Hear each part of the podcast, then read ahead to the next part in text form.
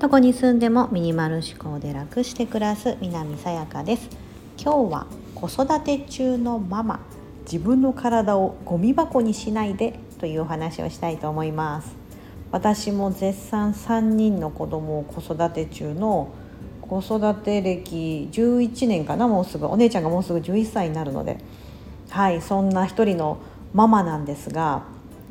ちょっと最近これをすごく気をつけているので、ゴミ箱って何なのって話だと思うんですけど、子供の食べ残し食べてませんか？これ私自分への戒めを込めて配信をしたいなと思って今収録してるんですが、子育て中のママさん、今これ聞いていただいている方がもしいらっしゃるなら、必ず誰しも一度はですね、子供が食べ残したものをもったいないからって言ってパクッとこう食べたりとか、子供じゃなくても分かんないそのパートナーである、人が食べ残したものとか、別に家族なんでね気にならないじゃないですか。なんかついついもったいないなっていう言葉が出てきてしまって、それをこう自分の体の中に取り込んで、これでよかった、すっきり、じゃああとはお皿を洗うだけみたいな感じになりがちだと思うんです。でもこれってすごくですね、物と置き換えて考えるとですね、まさに自分の体をですね、例えばですよ、もうその食べる時って結構自分の中ではお腹いっぱいになってるのに、もったいないなっていう気持ちで食べてませんか？私も結構そういう時あるんです。でもこれ意識しておかないと、ついついそうやってもったいないなとかいう気持ちが働いて食べちゃって、別に自分の体にもう必要とされてないものを取り込むんですよね。そうどうなるかって言ったら太りますよね。だって別にある程度それまでに自分の食事とか取ってて食べてるのに、またさらにこうプラスのものを、それがたとえ一口であれ二口であれですよ。だし食べ残しってもう冷めてるし、そんなに美味しくなかったりするじゃないですか、子供が手で触ったりとかしちゃったりして、それって言い換えると自分の体をゴミ箱みたいに扱っちゃってるなと思って、すごく残念だなと思うんです。お腹空いてて食べたいだから食べるだったらいいと思うんですけど、そうじゃなくてもったいないからとか、その気持ちで食べるっていうのが、すごい自分の体に対してこう自分の体をこう粗末に扱っているというか、そんな風に、感じて、こう聞いていただいて、確かにってこう思われる方と、いやいやそんなことないよ、食べたいから食べてるよって方といらっしゃるかもしれないんですけど、もうね、そのもったいないっていう気持ち、私もすごくありますし、特にお料理とかってママであれば結構自分で作ることが多いじゃないですか。せっかく自分で作ったのにみんな残しちゃってみたいな、いうふうに思ったりして、でもうこのちょっとだからもう次の日に持ち越すのもなとか思って、そこでパクッと食べるとか、でもそれって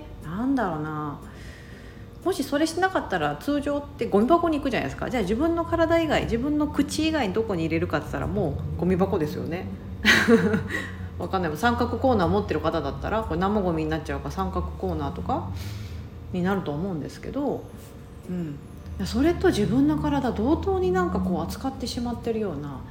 そんな風に思っちゃうとちょっと悲しいなと思って、